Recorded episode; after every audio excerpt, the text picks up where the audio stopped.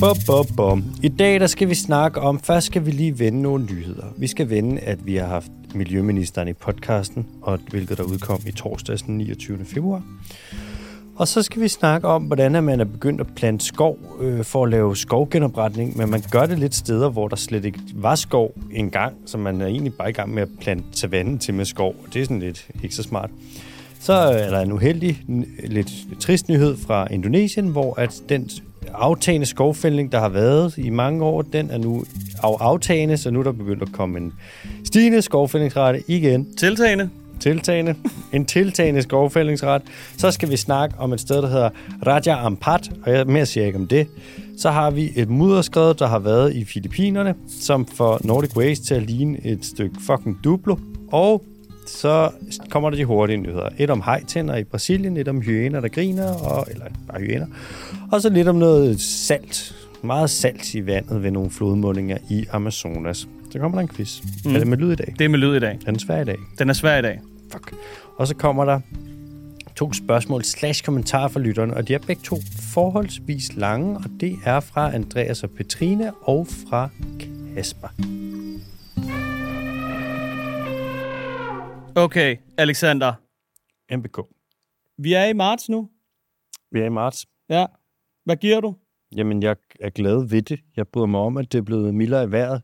Jeg synes, det har noget lækkerhed i boende i sig. Jeg synes jo nogle gange, at marts har det med at kaste en lille snestorm af sig i ny og næ.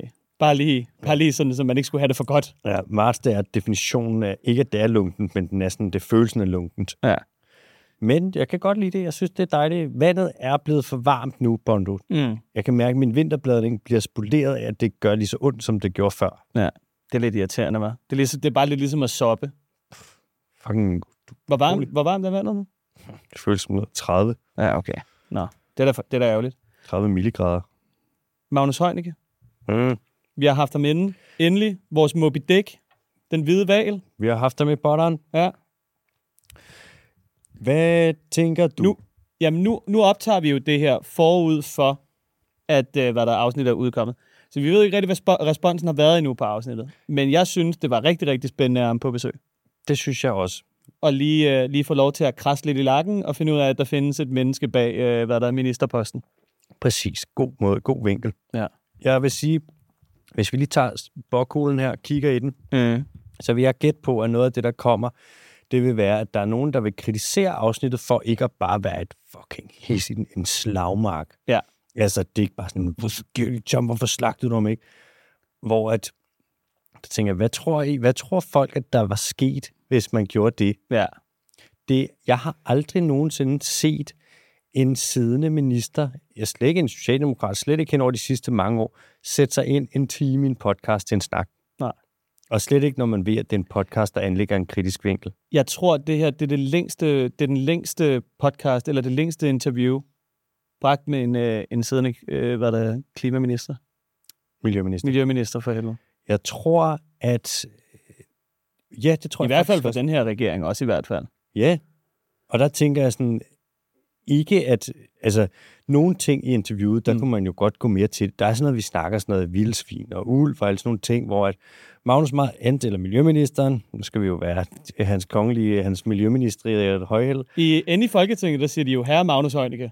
Her Magnus Heunicke, altså Ja. der er nogle af de ting, hvor jeg ser sådan, okay, skulle vi så fedt rundt i det, sidde fast i den her og sige, Nå, men lad os så snakke vildsvin. Alle ved jo, at det med vildsvinet og det med Ja. landbruget, det er fucked. Mm. Men omvendt kan man sige, Det er federe at have en samtale om det. Det skal måske også siges, at hvad det hedder, der er angiveligt nogle, nogle nye lyttere, der er kommet lidt på baggrund af, at du måske var inde og var lidt næbet, lidt provokerende og sat tingene lidt meget på spidsen ind i debatten. Det formatet derinde. mm-hmm. Det er, altså, du stiller, du stiller bogstaveligt talt to fløje op, der skal diskutere og modargumentere hinanden. Ja. Det er altså lidt et andet format. Så, altså, Ja. der, men, ikke, men derfor er ikke sagt, at øh, hvad det her, det at bringe spørgsmålene i sig selv, er jo også kritisk. Ja. Ja, det er det jo. Og jeg Men tænker altså- også, det er også en mulighed for sådan at svare, vil du gå, køre den ene vej, køre den anden vej, eller køre neutral vej.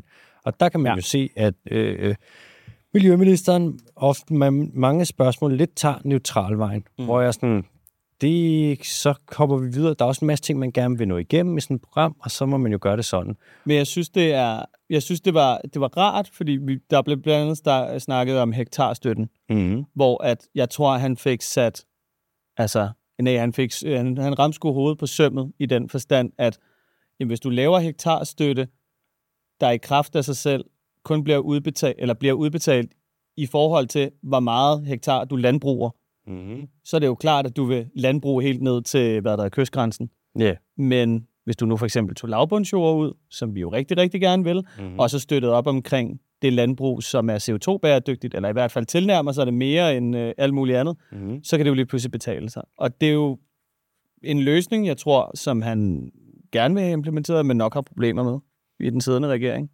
Jeg vil undre mig, hvis Venstre kigger med på den. Og Klima-Lars over i moder- Moderaterne. Klimalars vil gerne gå med på det. Ja, det vil han gerne. Det er vil han nye. Lars. Ja, for man kan sige, at han er jo moderat, og moderaterne, hvad mener de? De mener sådan lidt, det er lidt som vinden blæser, ikke? Mm. Men han ser sådan, okay, der er 20-25 mål, der skal nås. Fuck it, lad os nå det. Det, der sidder som den grus, der er med den her maskine, det er Venstre. Ja. Og Venstre ved det, som Landbrug Fødevare ved, og Landbrug Fødevare vil ikke reducere landbrugsarealet overhovedet. Så den er bare tricky. Ja, det, den, er, den er dødfødt på en eller anden måde. Men altså, jeg synes også, der var nogle... Også da han havde nogle pointer i forhold til bundtrål. Hvor Ja, ja, siger, det med at bundtrål, særligt i kystnær farvand, hvor der Mm. basically...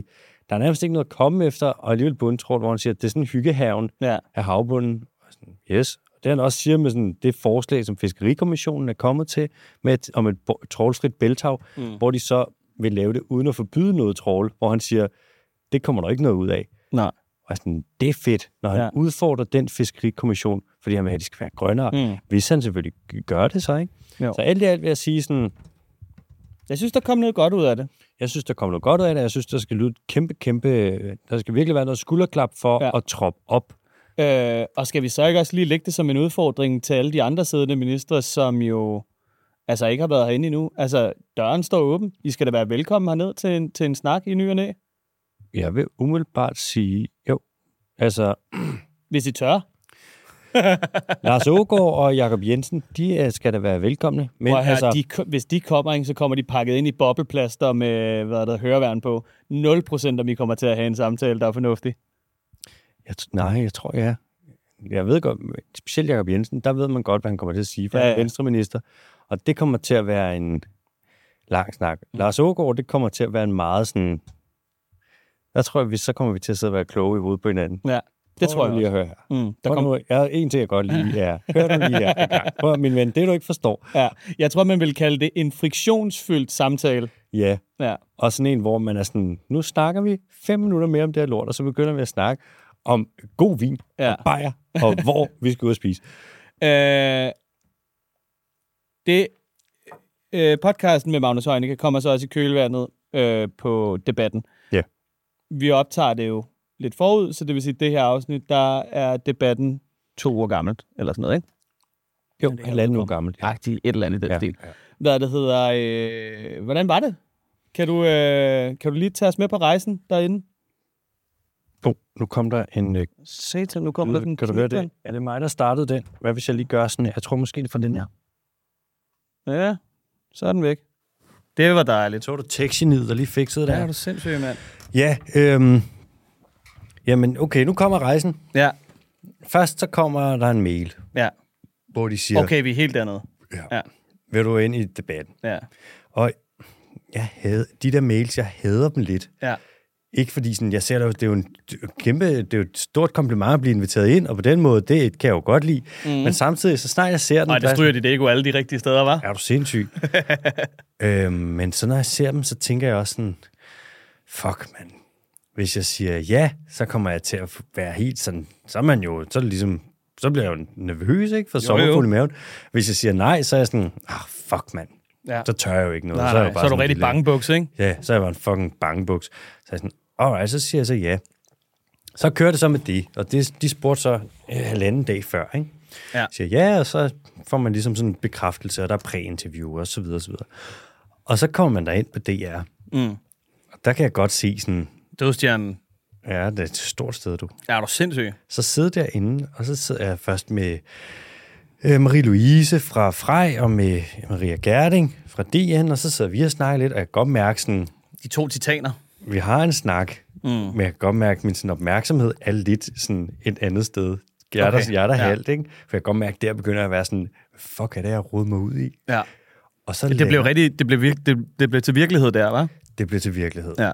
Og så lige pludselig, så kommer de jo rullende ind. Mange af politikerne kommer jo med et entourage. Ja. Støjberg kommer sammen med tre assistenter, og Jeppe Bruges kommer også med, det kan jeg huske, Støjberg havde vist også en livvagt med. Og der kan jeg godt se sådan, hvad fuck er det, jeg rodet mig ud i? ja. Og så op og sminken og sidde der. Jeg synes jo, det er lidt svagt med alle de der assistenter, ikke? Altså, hvor mange mennesker skal der til at bære en Cola Zero? Kan du ikke bare lige stoppe den i, i ledertasken? den der Bottega, den må, sgu kun holde, den må kun holde lidt eller andet. Hold op med det der. kan den ikke holde, ellers må du, ellers må du smøvle den. Ja, må du lige stoppe den ind i hamperryggen, om i knolden. Og, altså. Kom nu, bær lidt. Så kommer vi ind, og så sidder man i sådan en venterum, så sidder jeg der, og så sidder jeg og snakker lidt med Michael Svare, med Svareudvalget, mm. og med mm. nogle forskellige, og så får man sminke på, og så op, og så lige pludselig, så er man deroppe i, øh, ja, i debatten, rummet der, Ja, hvor det er jo mindre, end man tror. ja. jeg har Firkanten. været derinde. Ja. Firkanten er mindre, Ja. og man står tættere ved de der, øh, hvad hedder de, de der stolpe ting, du mm. står ved. ja, det er sådan en lille plint på en eller anden måde, ikke? Plinterne. Ja. Plinterne, de er mindre. Og, og publikum er meget tættere på. Ja. Og man kan sige, du optager jo altid, øh, hvad det hedder, mod gæsternes ansigt. Mm. Øh, men det, I står og kigger ind i, ikke? Ja. det er jo ledninger, det er gaffertape, det er lamper, det er assistenter. Altså, det, det, det ligner et telt, der ikke er bygget ordentligt, når man står derinde og kigger den anden vej. Man ser indersiden af kulissen, Ja. men det synes jeg, at der er noget beroligende ved. Ja. For så når man kommer op og står der, og så lige pludselig kan jeg godt høre sådan, selvfølgelig har jeg jo tænkt sådan, fuck mand, hvad nu hvis jeg kommer op og slet ikke ved, hvad jeg skal sige? Mm. Og så kan jeg høre, hvad de andre siger. Jeg kan høre, at Støjberg står og kalder dansk landbrug for klimavenligt, og så er jeg sådan, jeg ved udmærket godt, hvad jeg skal sige. Ja, ja. Hvis det er det, de lægger ud. Ja, så er jeg sådan, det der, det passer straight up bare ikke. Nej. Og så kører det der, og så på et tidspunkt kan jeg høre, at Landbrug og Fødevares øh, repræsentant, han står og siger, at landbruget, de vil gerne have nogle flere penge. Og jeg er sådan, ej, stop, nu har I fået nok, altså. og så lige pludselig, så er timen gået, og jeg var sådan, hm, Ja. tæt, sådan mand, ud, og så cykle igennem en kul sort fældepakke, og min forlygte er gået i stykker. Mm. Så det var da umiddelbart livsfarligt. Ja. Øh, men jeg døde ikke, så alt er godt. Ja.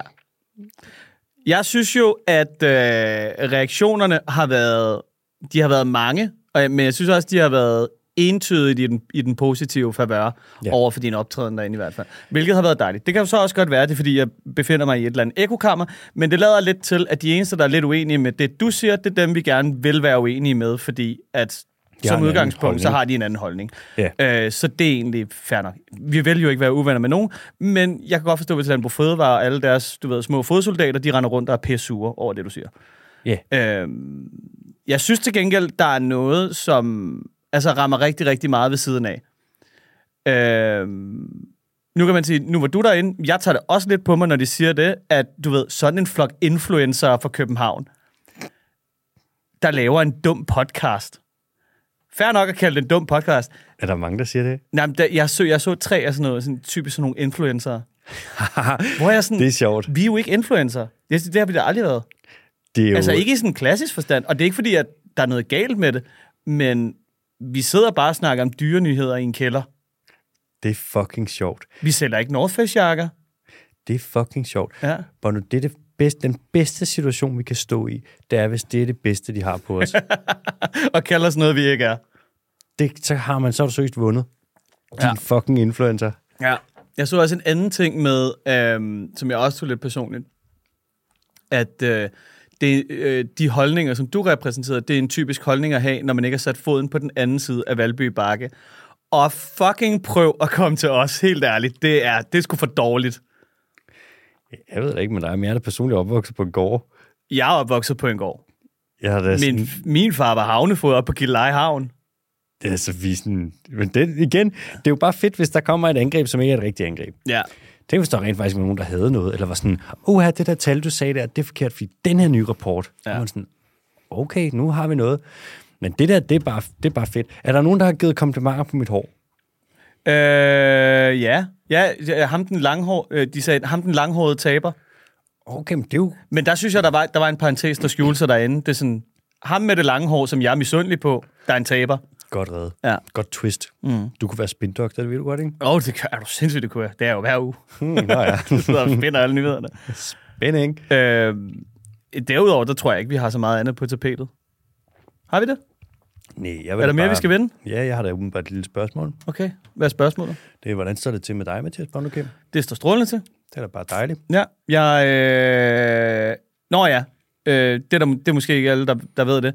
Jeg har sagt ja til en, til en mindre udfordring, hvor jeg skal løbe 55 km til efteråret i trail. Ja, øh, og træningen går godt. Det, indtil videre er det blevet til de seneste to uger et øh, halvmarathon om ugen, som er sådan et langt sejt, sejt træk, hvor man løber langsomt. Øhm, og så prøver jeg ligesom at, at supplere op med nogle, med nogle kilometer. Så første uge blev til 40 i alt, og sidste uge blev til 50 i alt. Øhm, vi skal til at implementere noget mere sådan noget intervaltræning og noget hill runs og sådan noget. Kæft, du Øhm. får løbet noget, mand. Ja, ja, ja, ja. ja. Et halvmarathon om ugen. ja. Nu må vi se altså, den her uge, om, om det også kan blive til et halvmarathon, eller hvad fanden det bliver til. Men altså, ja. Det, øh, det, er, det er skide sjovt. Det er skide sjovt. Jeg glæder mig rigtig, rigtig meget til det. Hvordan står det til med dig? Jeg har lige et enkelt spørgsmål mere først. Åh, oh, for helvede, kom nu. Hvad er det for en fucking attitude, der for Ja, dig men der? det, det skal jo ikke handle om mig, det skal handle om dyr. Jeg er også dyr. Du er sådan en fucking øh, influencer fra, der aldrig har sat en fod på den anden side af Valby Park. Ja, tak. Øh, hvad for nogle sko kommer du til at løbe i? Jeg har ikke besluttet mig endnu, men jeg kunne forestille mig, at det bliver øh, nogle Nike Trail sko eller Salomon, tror jeg. Det kunne også godt øh, hvad der bevæge sig over i noget North Face. Men det, Men det skal, men det skal være, det skal være trail sko. det er trade, det vil sige sådan Ja. små sten, lidt op og ned bark. Sådan. Ja, altså det der er udfordringen jo, det er, jeg har været vant til at løbe på hvad det hedder, asfalt og flade overflader nærmest hele mit liv. Øhm, så det betyder, at det sådan, når du lander med foden, du justerer ikke så meget. Og det skal du rigtig meget på trail, fordi der er rødder og sten og bakker og det ene og det andet. Plus at skoen er meget tungere. Altså mine løbesko vejer ingenting. Det, det er ligesom at binde cellofan på fødderne, og så ellers bare løbe en tur. Øhm, så øh, hvad er der, din akillescene skal virkelig, og baglåret skal have virkelig meget øh, hvad der hedder, træning, fordi de trækker hele tiden fødderne op jo. Åh, oh, selvfølgelig. Du har jo kørt på Salomon Speedcross. Salomon Speedcross. De fucking... Er du glad for dem? Ja, er du sindssyg. Jeg har vandret sådan nogle tynd på... Øh, Men er det en løbesko? ja, Okay. Men det kan sgu godt være, at det bliver sådan en. de er fucking gode. Altså virkelig. Ja. Øh, så hvis der er nogle øh, repræsentanter inden for Salomon, der sidder og lytter med, så kan det godt være, at jeg lige kan, jeg lige kan lægge et opslag op, hvis at der lander sådan nogle podcast. Roberto. Mr. Så kan, jeg, så kan jeg for alvor blive influencer. Så, Så- for... Øh, Skete det, dit influencer-svin. ja. Nå, men øh, vi, har, vi har lidt været inde på, hvordan det går hos dig. Det går ikke så godt, fordi hvad, hvad der har vandet er blevet lidt varmt. Som vinterbader. Ja, det passer mig ikke så godt. Nej, det går godt. Jeg vil sige, at jeg har, der har været nogle uger, hvor der har været smæk på, at der er kommet nogle ting. Det er lidt ligesom at skulle op til nogle eksamener. Det der med at skulle i debatten, det tager sådan... Man bliver lidt træt. Ja. Og det der med at interviewe miljøministeren, der er også sådan... Det kræver lidt... Ja, der er noget forberedelse, og det er sådan en... Man bliver lidt træt. Det er kun gode ting, men du ved, hvordan det er. Ja. Så bygger man op, og så brænder man energi af. Der kan jeg godt mærke sådan... De var rare sådan foråret, også fordi jeg føler sådan... Mm. Jeg føler, at det gik okay begge dele. ja. Og så kan man ligesom køre afsted til det næste Ja. projekt og tage den derfra. Og det er jo ikke fordi, at vi ikke har nok af projekter, plus at den dyriske team også kommer til at udvide med en altså anselig mængde hen over det næste år, i forhold til, hvad vi plejer. Præcis. Og, og i øvrigt lige en ting, øh, en anbefaling eller en lille opfordring herfra. Gå ind på vores YouTube og kig. Den har fået, Bondo har givet den et ordentligt brush-up. Den er blevet godt, den er blevet, jeg vil næsten være så fræk at kalde den helt liderlig og lækker. Mm. Åh, oh, hvor lækker. det vil man godt lige gå ind og skrive på Trustpilot. Ja, liderlig og lækker. Ja, og til alle de nye lyttere, velkommen til. Ja, velkommen til. Skal vi komme i gang? Ja, tak. Der er rigtig, rigtig, rigtig meget træplantning, altså skovplantning på global plan. Og det skyldes en masse forskellige ting. Både det med, at det lyder godt, det der med sådan, køb det her, og så planter vi et træ. Og det, der er ikke noget ondt i de tanker. Problemet er bare, at hvis man skal plante alle de træer, som der er givet lovning på, at der skal plantes nu, så er der nærmest ikke plads. Og skov har også kun fyldt så og så meget historisk set, så hvis vi skal plante flere træer, end der egentlig var, før vi begyndte skovfældning, så er der nogle andre habitater, der skal vige pladsen. Mm-hmm. Og nu ser man sådan i år, jeg tror det er 2011, der kom der noget, der hedder The Bond Challenge, som Tyskland lavede sammen med IUCN, altså FN basically, bare for dyr, kan man kalde det. Og Det gik ud på, at der skulle plantes 350 millioner hektar skov. Det er, for lige at sætte det op i forhold til noget, som øh, alle er med på, så er det fucking meget. Og Er det, er det en videns- videnskabelig målenhed? ja, ja fucking meget. Det er en øh, stor, meget stor enhed. Ja, tak. Ja. Øhm, og nu er der så et, øh, kommer nogle studier frem, der kigger på, hvordan man griber det her an nede i Afrika. Og man kan se, at en stor del af de steder, hvor der bliver plantet skov nu, der har der faktisk aldrig rigtig været skov. Der har været savanne. Så man er gået i gang med faktisk at ødelægge natur for at lave noget andet natur. Og der kan man sige sådan, det var aldrig rigtig intentionen. Man vil jo plante skov, fordi sådan, af biodiversitets- og klimagrunde, ikke? Det virker, det virker som en lige så dum manøvre, som når man har introduceret et, øh, invasiv, en invasiv art, og så introducerer endnu en invasiv art for, du ved, få styr på den første, og så er det ellers bare snibboldseffekten. Ja, det er faktisk rigtigt. Man bygger bare ovenpå. Ja. Ja. Du lader bare dumt dum på. Ja. Og man kan sige, der er også det med, Det er som om, vi er allergiske over for bare at lade ting være. ja, vi er nogle rigtige pilfinger. Ja. Det er sådan en mennesketing. Mm. Man kan sige, at der er den højeste biodiversitet, man overhovedet har på, til lands. Det har du i tropisk regnskov. Og det har du sådan over i noget, der hedder Yasuni over i øh, Ecuador. Det kommer vi faktisk ind på lidt senere. Men bare fordi, at der er høj biodiversitet i regnskov, betyder det altså ikke, at der er lav biodiversitet i andre habitater. Hvis du kigger på sådan noget som Cerrado eller Savanne, så kan der virkelig også være meget, øh, der kan være høj artsrigdom. Bare overvej sådan noget som Masai Mara, altså, eller Serengeti-sletten. Der er røvhøj biodiversitet, øh, men det er jo ikke et tropisk regnskov. Så det med, at man begynder at kigge en masse steder i Afrika nu og siger, åh, nu skal den bare alt, hvad den overhovedet kan trække, og så planter du en masse træer ud, også og ofte arter, der slet ikke hører til der. Det er virkelig dumt.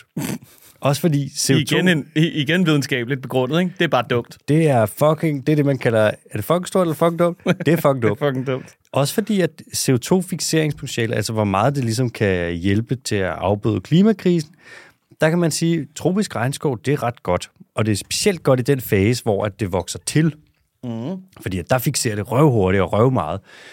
Men hvis du kigger på, sammenligner sådan noget som savanne, eller noget højmose, eller et eller andet, så er det ikke fordi over tid, at regnskov fixerer signifikant meget mere end det. Som ofte, der er der faktisk nogle habitater, der kan fixere mere end regnskov, hvis de får lang nok tid. Så på den her måde, så det med bare at plante træer i vildskab, uden at overveje sådan, øh, er det egentlig meningen, der skal være skov her? Det er ikke specielt smart. Nej. Det var bare det. Det var bare det. Ja. Det var bare ikke, det er ikke specielt smart. Øh, Står det i abstracted? Kan, jeg- kunne jeg forestille mig? Ikke specielt smart er igen videnskabeligt. Ja. Og det ved jeg, fordi jeg er biolog. Ja, biolog. Jeg er jo Biolog. pseudolog. Ja. Hvad det hedder... Øh, men altså, man kan sige, når du først har regnskov, så har det jo fixe- fixeret en ret substantiel mængde CO2, ikke? Det må man sige. Det har fixeret omkring op til, er du klar? Til og med.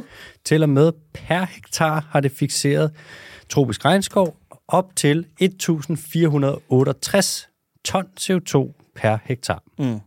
For at sætte det i forhold til noget, som, du, som vi alle sammen forstår, og som giver mening for op i vores hoveder, Så er det det, det, man bruger, når man producerer 4 liter mælk.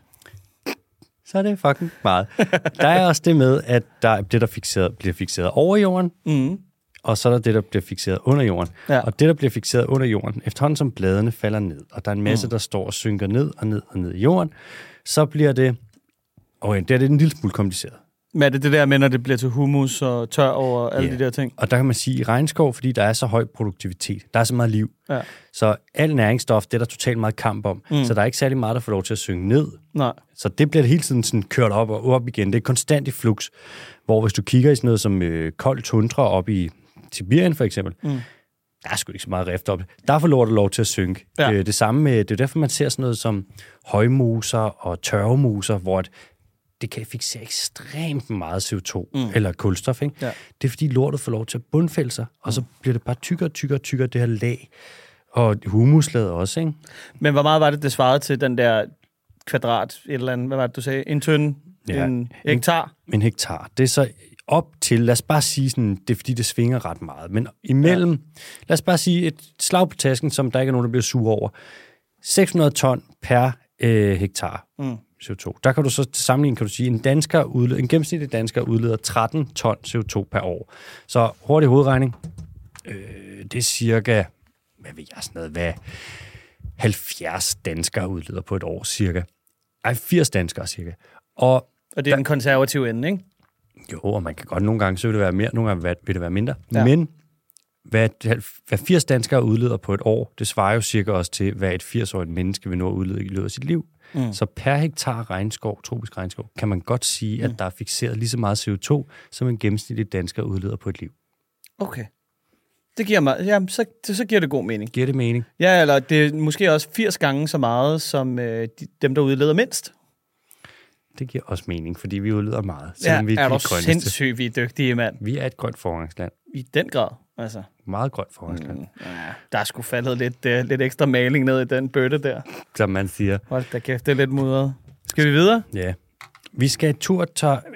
Okay, den prøver jeg lige igen. Ja, tak. Victor Bedøda. Vi skal en tur til Indonesien. Indonesien er på en del anden plads med Colombia, om når man kigger på verdens mest biodiverse lande. Brasilien er nummer et. Og i, Bras- i Indonesien, der har der længe været en aftagende skovfældning. Mm-hmm. Faktisk fra øh, år 2000 til år 2012, der steg skovfældningen. Det var der, hvor der var et kæmpe boom i øh, palmeolieplantage produktionen eller stigningen eller etableringen. Der tilfældigvis var ulovlige, men så blev gjort lovlige agtigt En stor del af dem, de var ulovlige, Ja, men så kan man gøre dem lovlige. Ja, Øh, Indonesien og Malaysia, de fulgtes lidt ad, fordi det, palmeolie, der er røv mange penge i det. Mm. Så eksploderede det her, så fældede de rigtig meget skov, og så lavede de alle plantagerne. Og så der kunne man se, at efterhånden som at der blev forbrugerne begyndte at sætte nogle krav til de her certificeringsordninger, mm. og dem, der indkøbte palmeolien, ville gerne have, at det faktisk var certificeret. Mm. Det er som noget, der hedder Round Table Responsible Palm Oil. Og så fra år 2012 det er altid godt med lidt skotsk i podcasten. Round Table Responsible Palm Oil, så fra år 2012 og frem til, nu skal jeg lige tænke mig om, år, to, øh, år 2022, Ja. Der faldt det så skovfældningen Mm. af to forskellige årsager. For Ja. det første, tre forskellige årsager. Okay, 1, 2, 3. Det er en trætrinsraket. For det første, fordi at øh, der blev simpelthen forbrugerne krævede noget bæredygtighed. Ja. For det andet, fordi at Norge, de betalte Indonesien for at lade være med at fælde det. Aflades. Afledes, ja. Ja, det er det jo. Og så for det tredje, fordi at der simpelthen blev mindre skov at tage af. Mm. Men Det er også irriterende, var. Det, når man fælder det, så bliver der bare mindre af det. Det er så fucking irriterende. Man latterligt. Og så skal det have fred til at vokse tilbage. Ja, det er, fuck det, mand. Ved ikke, at fred er en mangelvare i år 2024? Også med de der palmeplantager, ikke? Det er jo lidt ligesom, det er lidt ligesom en parkeringsbøde. Det er ulovligt lige indtil, at man skal betale bøgen. Og så bliver det legaliseret. Så er det, så er det jo nærmest bare lovligt. Så kan du holde bare... Hvis du har, hvis du har 700 kroner ekstra på lommen, så kan du parkere lige præcis, hvor det fucking passer dig. Så er... Altså, verden er din østers. Tænk, hvis man var rig. Ja, det er forfærdeligt. Just believe if you were expensive. Du skulle bare have haft en palmeplantage. Ja, ja, det må være mål. Det kan være, det er et 2024-mål. Ja. Men det faldt. Det faldt. Men så er det så begyndt at stige igen her for, fra og med sidste år. Og det mm. var sådan, at før der fældede man mest skov på, øhm, for at lave palmolieplantager på Sumatra. Ja. Og man en meget stor ø, der ligger over i Indonesien. Men nu foregår skovfældningen så på Borneo og på Ny Guinea. Borneo er delt mellem Malaysia og Indonesien, og så ligger der Brunei, sådan en lille, mærkeligt lille, fyr, hvad er det, et, øhm, et kalifat, hvad fanden er det, det hedder? Delstatagtigt. Nej, det er sit eget land, Brunei. Det er et meget lille land. Det er på 5.000 kvadratkilometer. Det er Fyn gang 2. Og så fik de øh, kalifat i øhm, Åh, oh, de fik den. 2014. Det var ægte knæfald for islamismen. De, og det er straight up, det er sådan hardcore med homoseksuelle bliver henrettet. Og Hak hånden af, hvis du lige kommer til at tage en dadel for meget. Fuldstændig. Men de har, på det, i det lille land har de noget af det fineste regnskov i verden. Nå. Det er meget sådan et særligt sted, og det der med, at de lige pludselig skulle være sådan, okay, man kan sige, Indonesien er også muslimsk, men Ja. at Brunei, de lige tager den helt ud af sådan, vi kører hardcore. Men man lander nogle gange i de der lande, du ved, sådan lidt tilfældigt, hvor man tænker sådan, hvad er det, der foregår? Hvordan ved jeg ikke noget om det? Har du set sådan billeder fra Turkmenistan? Må man tage billeder af Turkmenistan? Nej, det må du nemlig ikke. Men de billeder, der kommer ud, ikke, mm. de er golde. Altså, det er ligesom at kigge ud på en savanne, bare med bygninger. Det er vanvittigt. Det er så underligt. Og de har det der, det der mindreværdskompleks, som man også lige kører, ruller med op i, i Nordkorea, det der med, Nå, men altså, hvis man er diktator, så skal man da også lige... Altså, skal man en kæmpe pæk, ikke? Så skal man virkelig, du ved, ud og være... Statue. Ja, ja, og store bygninger, og det ene og det andet. Nå, Brunei. Brunei og palme, eller ja, palmolieplantager og skovfældning. Nu kan vi bare se, at igen nu stiger afskovningsraten, og det er så som sagt på Borneo og på Ny Guinea. Og en på Borneo, der er også det med, at nu vil Indonesien flytte over sin hovedstad, så nu er det ikke længere på, på Jakarta, eller Jakarta på Java. Nu bliver det så Nusantara, som ligger op på Borneo. Og i og med, at de flytter deres hovedstad derop, så laver de også motorveje, og så snart der kommer motorveje uden noget skov, så ved man godt, hvad der sker. Ja, vi kalder det roden til alt ondt. Ja, det starter altså med en vej. Så fælder du skoven, og så laver de palmolieplantager, mm. og bum, man, lige pludselig så har du nogle ofte illegale plantager, som du så kan legalisere. Det er the circle of palm oil. Ja, det er sgu da irriterende med. Det var det, var det nyhed. Ja, nu fik vi, ja, vi kommer også vidt omkring Turkmenistan og alt muligt lækker Brunei. Og, ja, ja. Sådan gør vi jo bare nu. Vi er out in the world. ja. Skal vi have videre? Mm. Hvad skal vi til? Jamen, vi skal til øh, noget, jeg er snublet over, øh, som jeg tænkte, jeg lige vil bringe ind, som er et lille kuriosum. Nå, okay. For du ved, hvordan vi snakker om biodiversitet til lands. Mm. Og så siger vi sådan, ja, hvis man kigger per areal, så er Ecuador det sted i verden med allerhøjst biodiversitet. Ja. Der er et sted i Ecuador, der hedder Yasuni. Har vi løjet? Nej, vi lyver aldrig. Nej, okay. Jeg løg en gang i 2008, og jeg fortrudt det lige siden. Mm. Der var også en gang, du fik noget forkert. Nej. Kan du huske det? Vi måtte bringe sådan et, et dementi. Og det var det der med blodpropper Ja. og øh. Ja. Ej, men det var, ja, det var lige to, øh, hvad det hedder, latinske udtryk, der forvekslede sig selv med hinanden. Det havde ikke rigtig noget med os at gøre. Jeg er så pinlig over det. Jeg havde fortrængt det, jeg var så pinlig. Hvis vi kigger på- til land, så ved man sådan, okay, den højeste biodiversitet overhovedet, det er over i Ecuador til højre i Ecuador. Der er som sagt det område, der hedder Yasuni. Det er en del af det er Amazonas. Mm. Der er latterligt høj biodiversitet. Ja. Der er så høj biodiversitet, at Carsten Rabeck, han siger, altså biodiversitetsforskeren, siger, at modellerne, der skal forudse, hvor høj biodiversitet der er, de, de forudser ikke, at den vil være så høj, og man ved ikke, hvordan, hvad det er, der gør, at den er sådan ekstremt høj derover.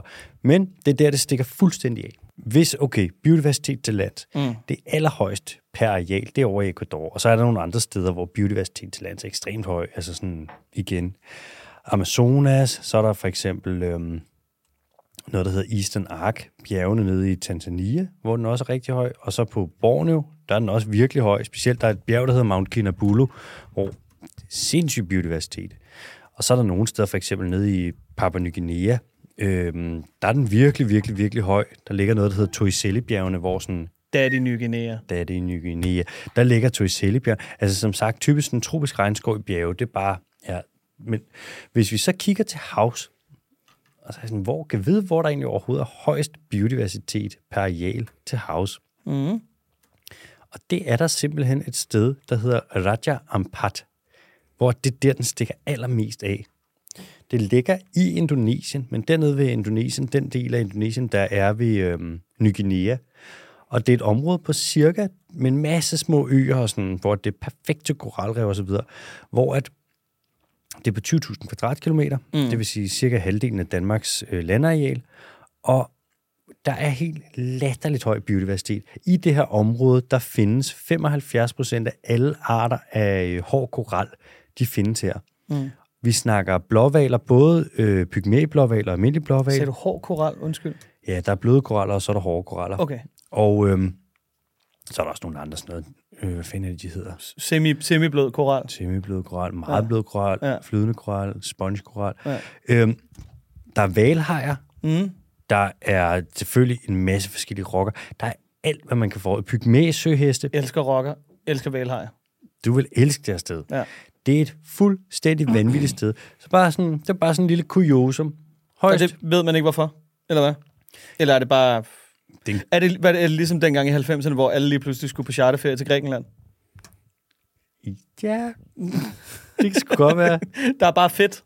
Altså, der er bare fedt-agtigt. Der er bare fedt, og så er der et eller andet over, sådan, det er det mest biodiverse sted, sådan, også på større skala til havs, det er over i det, man kalder koraltrekanten, mm. som er sådan fra Filippinerne, og så ned til Ny Guinea, og så lidt op til venstre. Ikke? Ja. Og det her, det er så det sted i, det, i koraltrekanten, hvor biodiversiteten bare piker allermest. Det er sådan en masse forskellige faktorer, der vil mødes på en eller anden måde, så det bare giver liv, det. Nå, fedt.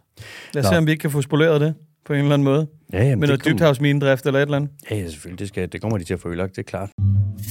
Nu sagde jeg lige uh, Filippinerne, og det fører meget godt videre til næste nyhed, som nemlig er fra Filippinerne, hvor der lige har været et mudderskred.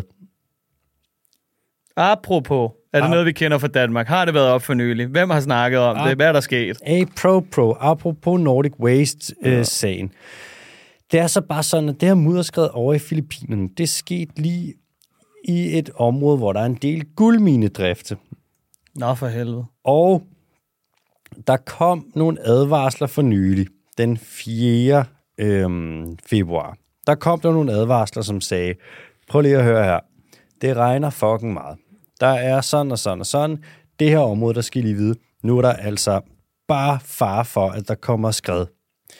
Og så gik hverken staten eller myndighederne eller det her mineselskab ind og sagde til den her by, der lå lige i nærheden, altså, nu skal I, I evakueres, fordi det her det er pissefarligt.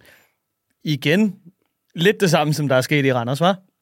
Faktisk. Det er sådan en, øh, ja, det er bare markant værd. Ja. Og så den her by, hvor at, øh, folk ikke bliver evakueret. To dage efter, at der er kommet det her varsel, som ikke er blevet bragt videre til dem af hverken myndigheder eller mineselskab, så kommer der et kæmpe, kæmpe stort øh, mudderskred eller jordskred, og 100 mennesker, de dør. 7.000 mennesker bliver påvirket på den ene eller den anden måde. Infrastruktur, der er ødelagt, hjem, der er ødelagt, osv., osv., osv.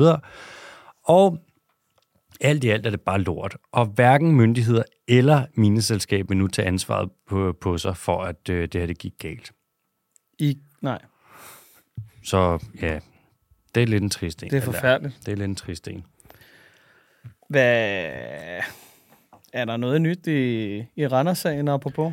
Har du hørt noget for nylig? Skal det ikke... Øh, nu dækkede vi jo lige god gamle minkskandal i sidste uge, Mm, øh, fordi det blev dyrere, end man lige umiddelbart havde regnet med. Ja. Skulle vi ikke lige se, om det ikke også kunne blive dyrere i Randers? Jeg må indrømme, at jeg faktisk ikke ved så meget om den Randers-sag. Jeg synes også, den er lidt kedelig. Ja. Det er også det, så jeg dykker ikke ind i den, og jeg kan se, at der er en masse juridisk i den, som er sådan lidt, hvem fanden og hvordan fanden, og der kan jeg mm. se sådan, der er simpelthen for dum. Det, man kan sige, jeg har også fået den lidt på afstand nu, og jeg prøver at lade være med at sætte mig for meget ind i den, for jeg kan også godt mærke, at det er sådan, jeg tror, jeg, jeg, jeg forstår det ikke. Jeg så den der debatten-agtige, du ved, der snakkede de om det, der kunne jeg godt mærke, der finder jeg lige pludselig ud af, at der var nok en del aspekter omkring det her, som jeg, jeg er for dum til at forstå. Mm. Noget, jeg til gengæld øh, vedholdende stadig øh, synes, det er, at jeg synes, at den der personsag, der bliver gjort ud af det, fra folketingspolitikernes side, Mm. det synes jeg, det synes jeg, åh, de skal være for fine til. De skal ikke gå ud og udtale sig om Torben Østergaard, fordi det er jo dem, der er lovgiver, så kan de jo bare ændre det. Ja, som udgangspunkt. Ja. Ja, og jeg vil sige, en, et takeaway, mit største takeaway fra sagen, det er det med, at forureneren betaler, eller hvad? Ja, ja. Hvad med landbruget? Jamen, det gør de ikke. Vi- Det er lidt noget andet. De skal betales for at forurene, eller hvad? Ja, det er jo, hun siger det jo lige i kølvandet på, at hun nærmest ja, øh, været der inden for de sidste seks måneder, havde givet en kæmpe rabat til Aalborg Portland, tilfældigvis i hendes egen by. Ja, de skal selvfølgelig heller ikke betale. Nej, Der vil jeg sige sådan, hvis men man... de bygger, de bygger jo drømme og fremtid. Det er jo ikke forurening. Ej, det er selvfølgelig rigtigt, ja. Ja. Det er selvfølgelig rigtigt. Godt spændet. Du mm. kunne være en god spændedoktor. Mm. Godt spundet. Godt, godt spændet. Nå, skal vi lige tage de hurtige? Over i Brasilien, der er det sådan, at øh, der har man i lang tid har man jaget og fanget og spist hajer, og det, er jo sådan, det kan jo være fint nok. Og nu kan man se i nogle, øh, for en 6-7 år siden, så var der et sted i Brasilien, hvor de fangede en forbandet masse hajer, øh, og så, altså over en lang periode, det var sikkert forholdsvis bæredygtigt, så spiste de, men når de slagtede dem, så skar de hovedet af, og hovedet, hovederne, dem lagde de bare i nogle bunker, sådan en slags øh, hajhovedmøding. Ja, kompostbunk. Det lyder med med klamt. Det, jeg tror, det har lugtet rigtig grimt. Ja, det tror jeg også. Og nu kan man så, nu er der så nogle øh, biologer, arkeologer, IDNA-folk, alt sådan noget her, som har været over mm. og så fundet frem til nogle af de her bunker, og der ligger selvfølgelig en masse hajtænder. Ja, det gør det. Og nu har man teknologien til at kigge på de her hajtænder, lave nogle analyser af dem, og så kan man se på tænderne, kan man se, hvad de her hajer, de har spist. De har gumlet på. Ja, og man kan ikke se præcis selvfølgelig sådan noget. Den her, den har bare spist en torsk. Men man kan se på hajtænderne sådan cirka, hvad for et øh, lag i fødekæden, de mest har et sig ind i. Og Hvordan, altså, fordi at de er mere slidte tænderne, hvis de har spist mange leddyr og men- knogledyr, eller? Man tager det på, øh, med nogle af de molekyler, der sidder i tænderne. Ja. Der kan du ud fra det lave nogle analyser på nogle isomerer, nogle stoffer, og så kan man se noget mere. Ja, det var meget mere kompliceret, end jeg gik ud fra. Ja, og så er noget med, hvis det, de spiser, er meget planteædende fisk eller organismer, så vil de have et andet aftryk end nogen, der er lidt højere op i fødekæden, mm. så de er mere kødspisende. Mm. Og så på den måde kan man se det på hejens tænder. Ja, der var jeg jo rigtig meget ude i at sige, der er en slidt tand her, det har været en stresset hej, fordi den har bidt tænder. Eller et eller andet. Det var Den har sovet dårligt. Ja, er Den her har sovet dårligt. Det er sgu da en rygerhej, det her. Det har ikke været godt. Det er derfor, den er død. og øhm, så kan man så se, at øh, i gamle dage, altså for 600 år siden, der hejerne, de spiste faktisk mere øh, ensformet. De lå mere og åd det samme. Hvor man kan se nu, at der, øh, ja, for nu kan man lave de samme analyser på hajer fra i nutiden, og der kan man se, at deres diæt er langt mere varieret. Det er jo godt. Sund og varieret kost, ikke? Ja, det skulle man tro. Nå, Mm, og det er så det med, de er tvunget til at spise mere varieret, varieret, fordi der simpelthen er mindre at tage af. Altså havet bliver mere og mere fattigt, efterhånden som vi tager mere og mere liv ud af det. ja. Og man kan se, at økosystemer, hvor der mangler noget, og det her det er jo et udtryk for, at der mangler noget, de har mindre øh, resiliens, altså robusthed. Mm. Hvis der kommer et eller andet, det kan for eksempel være øh, temperaturskift i forbindelse med klimakrisen, så er der simpelthen mindre modstandskraft, fordi økosystemet er svagere, fordi mm. vi har svækket det. Ja. Og det er det, som det her er et udtryk for. Så det er lidt trist, at man lige har fundet ud af det med hejtænderne. Kan du huske, at der var den der store, åh oh, nej, åh oh, nej, hvidhajen kommer til Danmark? Det gør den ikke. Der er ikke nogen torsk at spise. Den er, vender bare om, lige så snart den, altså lige den træder ind ad døren, så er den sådan, åh, oh, det er kraftet med godt nok. Hvad fuck er det her for et sted ja. for bare gyldespreder lige ansigtet? Det er fandme ikke buffet. Uh. Nå, Næste hurtigt. hyæner. Hyænerne har det... Hvis du kigger på alle de store rovdyr i Afrika, så er hyænerne faktisk dem, der har det bedst. Specielt de plettede hyæner. De har det forholdsvis godt, og de har et lidt uretfærdigt rygte, hvor folk er sådan, åh, de er vemmelige og ådselteder og sådan. Ja, Må jeg kaste min nyhed ind her? ja. Øh, Masai Mara, der ja. er hyænerne i fremgang, og løverne er i tilbagegang. God damn. Ja, det er jo bare lige en hurtig en. Du fik kom ind fra venstre. Biologi på animal, mand. Ja, tak. Der er også mange, der siger, okay, hyæner, det er bare ådseltider, som spiser løvernes bytte. Passer ikke. 60 procent af alt det, som hyænerne spiser, det er de selv nedlagt. Mm. Og de har en meget, deres forældrepleje, alting. Det vil være en lang nyhed, hvis vi skal break ned, hvor mærkelige hyæner de er, Ja. ja. særpræget. Men alt i alt, de er fucking specielle. Knogleklitten, den er jo... Deres klitoris, som Ja. de føder igennem, og hunderne, der er større end hannerne, og hvordan der er testosteron med fosteret, og deres yngelpleje, hvor de, det, altså ungerne er hos dem i flere år. Ja. Det tager tre år, før en hyænes er, øh, dens kæber og tænder er fuldt udvokset, og de har et ekstremt kraftigt bid. Anyways, hyænerne har det faktisk forholdsvis godt i Afrika. Ja. I hvert fald i forhold til de andre store rovdyr. Og sidste hurtige nyhed.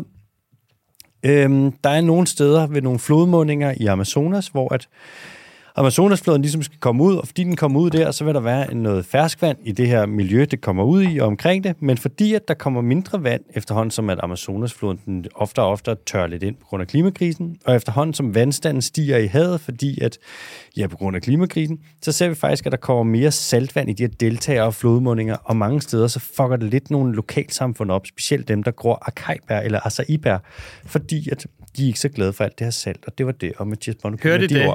Nej, hørte I det, influencer? Ja, altså, altså i bowlse troede. Kan vi så komme i gang? Så er det altså nu. Det bliver altså en kedelig lørdagsbrunch. Nå, skal vi hoppe til en quiz? Ja.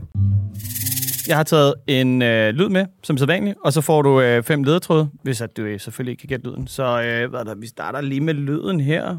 Værsøgod. Det der, det er en klokkefrø. Nej, det er det ikke. Nå. Du må godt komme med et gæt hvis det er. Så vil jeg gerne... Jeg tror, det er en slags, jeg tror, det er en slags padde. Er der et eller andet, der siger mig? Jeg tror ikke, det er en salamander. Jeg ved ikke, hvorfor der er et eller andet, der siger mig, det er en slags frø. Måske lyden?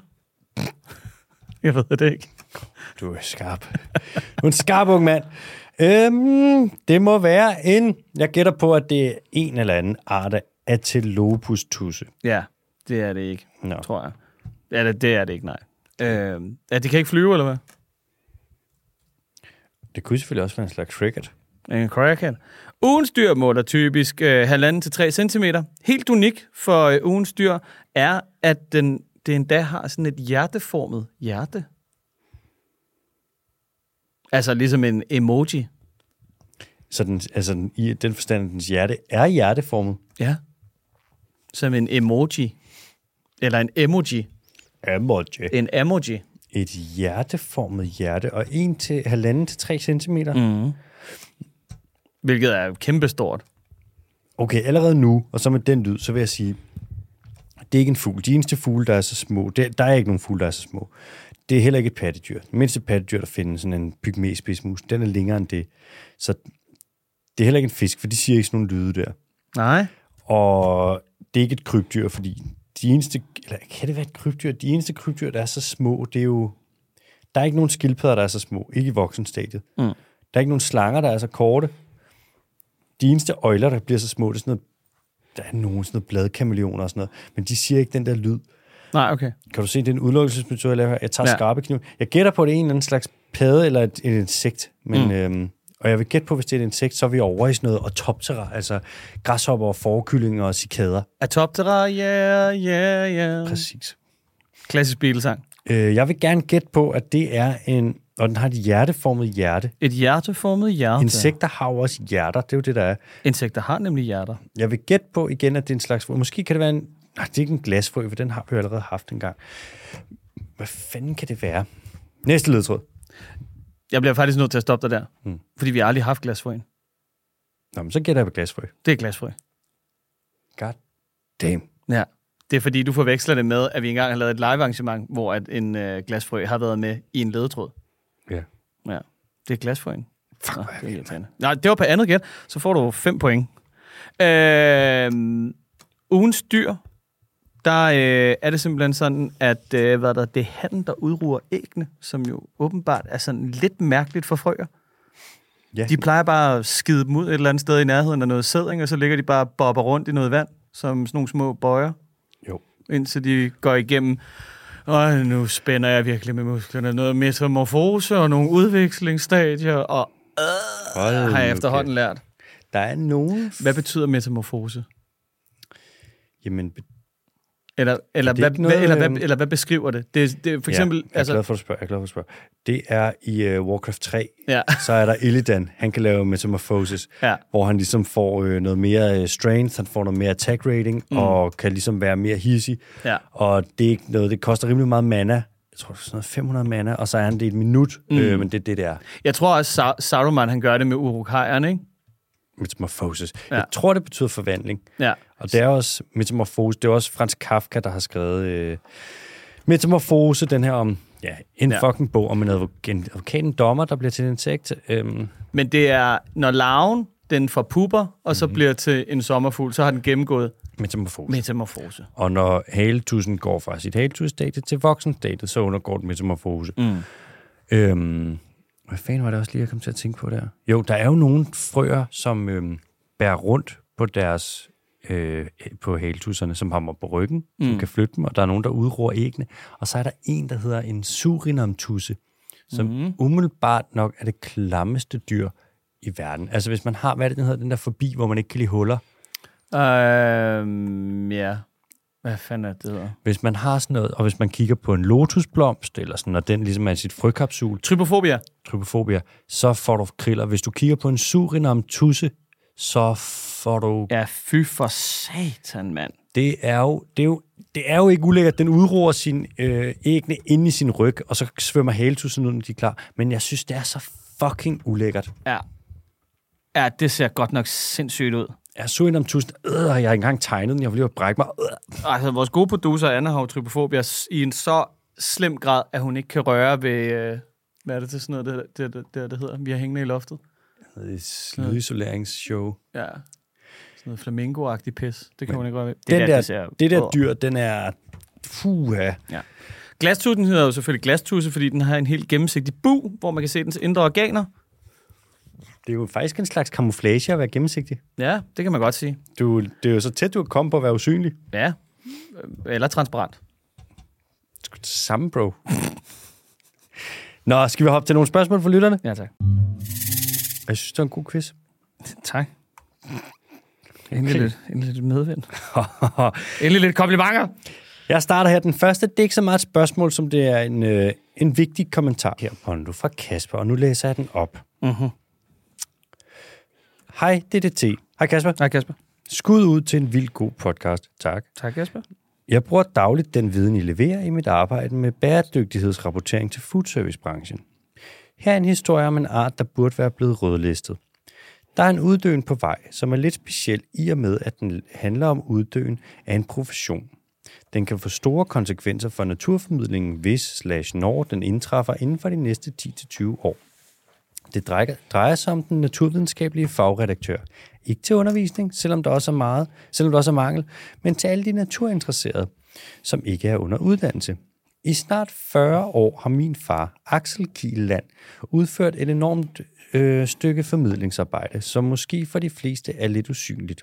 Han har udgivet naturfagbøger og fagfiktion. Det begyndte på Gads, Gads forlag i 1986 og fortsat senere på Gyldendal, hvor han står som redaktøren og udgiveren af hundredvis af fagtitler, blandt andet nogle af de udgivelser, man har som pensum på biologistudiet. Dansk flora, vivldyr, grundlæggende kemi, ferskvandsøkologi og mange, mange flere.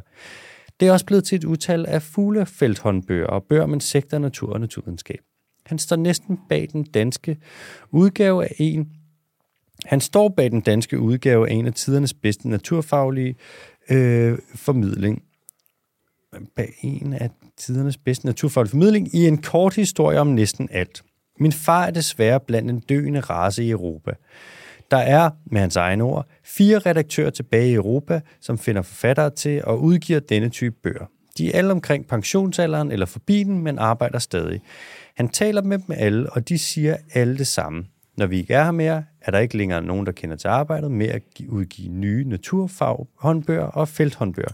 Risikoen er, at når en naturfaglig forsker engang i fremtiden får en idé om, at de gerne vil formidle deres viden om et fagområde på en måde, der kan nå ud til, til en, den bredere interesserede befolkning, så vil der ikke være nogen redaktør på de større forlag til at håndtere den slags udgivelse.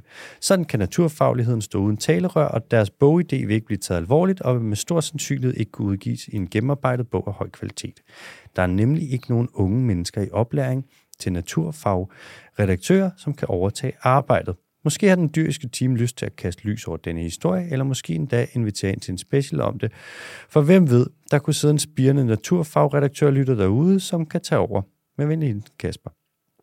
Tak for det, Kasper. Ja, tak for det, Kasper. Så det vil jeg da gerne sige. Det er en åben invitation lige her. Bum. Ja, og hvis der sidder en spirende naturfagredaktør og lytter derude, så øhm, kan I jo eventuelt skrive ind til os, og så etablerer vi kontakt til øh, Kasper og eventuelt til hans far Axel Kieland, som er ekspert på det her område og sikkert har en masse erfaring, han kan dele ud af. Ja. Hvad... Står der noget om, hvorfor at der ikke er nogen i oplæring, eller hvorfor man ikke tager det seriøst længere? Nej, men det er sikkert på grund af det der dumme AI. Ja, ja. Eller nogle e-bøger, eller et eller andet. Ikke? Folk kan jo få lov til at udgive, hvad de gerne vil. Ja, jeg ved det faktisk ikke. Nej. Det kunne da være spændende at snakke med, med herr Kielland, ja. inden, han, øh, inden han går på pension. Ja, ja, men det er jo... Ja. Jeg, jeg, kan, jeg kan godt lide den lille sætning, at, øh, at han snakker med alle, Alle og hvis der er fire tilbage, Ja, så er det altså kun tre andre. det er bare en messengergruppe. Ja. ja, nå, spændende. Og ærgerligt. Ja, men det er jo, så kan man jo lige tænke på det, hvis det er det, man kunne tænke sig at beskæftige sig med. Hermed givet videre. Videre bragt. Bondo, vil du læse øh, næste spørgsmål op? På ja, nu må vi se, om jeg kan det. Øh, vi har et vi har et spørgsmål. Er det et spørgsmål? Ja, spørgsmål, sags, kommentar. Spørgsmål slash kommentar fra Andreas og Petrine. Kære DDT. Hej Andreas og Hej Andreas Petrine. Altid tak for en skønne podcast. Min kæreste Petrine er en dejlig økopi, der ser fornuften i, at vi skal lave noget landbrug, der ikke smadrer vores dejlige jord og natur. Hun drømte om at blive æbleavler og søgte derfor ind på landbrugsuddannelsen i august. Hun havde allerede en aftale med et landbrug, som gerne ville have en som elev. De har tre skønne æbleplantager og stor produktion af svampe, alt sammen økologisk og med, og med kvalitet, og ikke kvantitet for øjnene. Nå, tilbage til kernen. På landbrugsskolen, hvor man de første fem måneder af sin uddannelse, bliver man, øh, hvor man de, hvor man er de første fem måneder af sin uddannelse, øh, bliver man bænket med en undervisning i landbrug på en gang spændende, men også til tider en mærkelig omgang. Meget af undervisningen foregik for lærebøger, øh, som når man gik dem lidt efter, er meget konventionelle i deres læring, for at sige det som det er. Det bliver ikke, rigt, det bliver, det bliver ikke engang nævnt, der bliver ikke, hold nu op, der bliver ikke engang nævnt økologi eller grøn omstilling en eneste gang.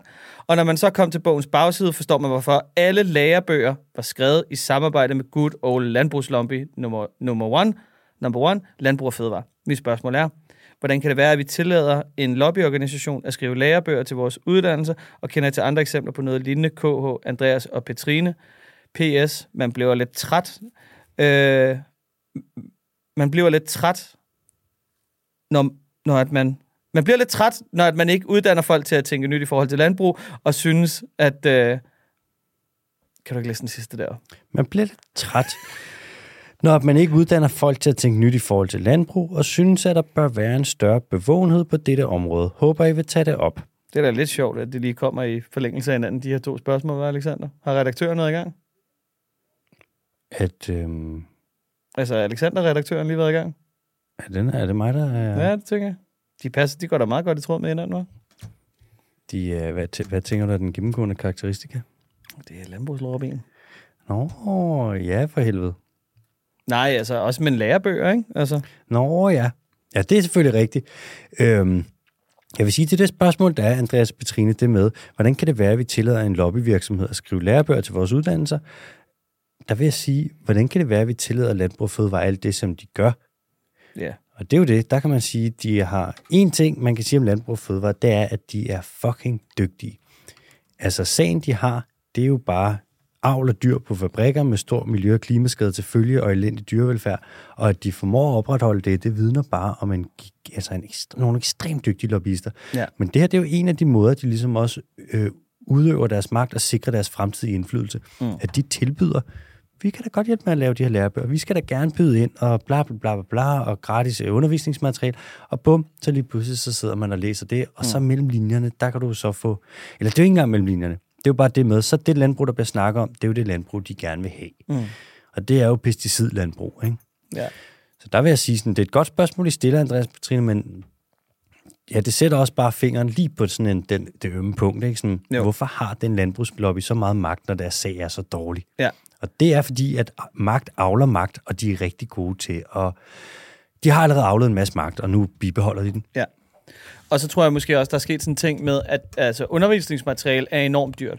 Og hvis der ikke er nogen af de der fagredaktører, der ligesom sidder og bla bla bla, så er det sgu bare nemmere, at der bare er nogen, der kommer og siger, prøv her, vi har skrevet den her bog, kunne I tænke jer at få den? Bum.